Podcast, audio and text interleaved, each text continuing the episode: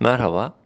BIST 100 dön yukarı açılışının ardından günün genelinde alıcılı seyrini korumayı başardı. Kapanış 1466 seviyesinde gerçekleşti. BIST'te iyimserlik ve olumlu teknik görünüm geçerli durumda. Önemli direnç bölgesi olarak değerlendirdiğimiz 1465 seviyesinin hemen üzerindeki kapanış olumlu seyri destekliyor.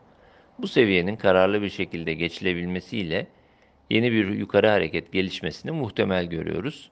1465 seviyesi üzerindeki hareketin korunması endekste 1500-1525 ara direnç olmakla birlikte 1580-1600 bandına yönelik bir hareket için olumlu sinyal olarak değerlendirilebilir.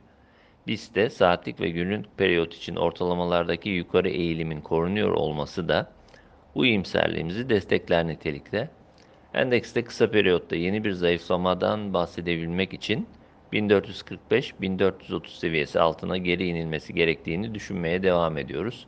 Bu durumda yeni bir zayıflama gündeme gelebilecek ve 1410-1395 bandına doğru bir hareketlenme görmemiz mümkün olabilecektir.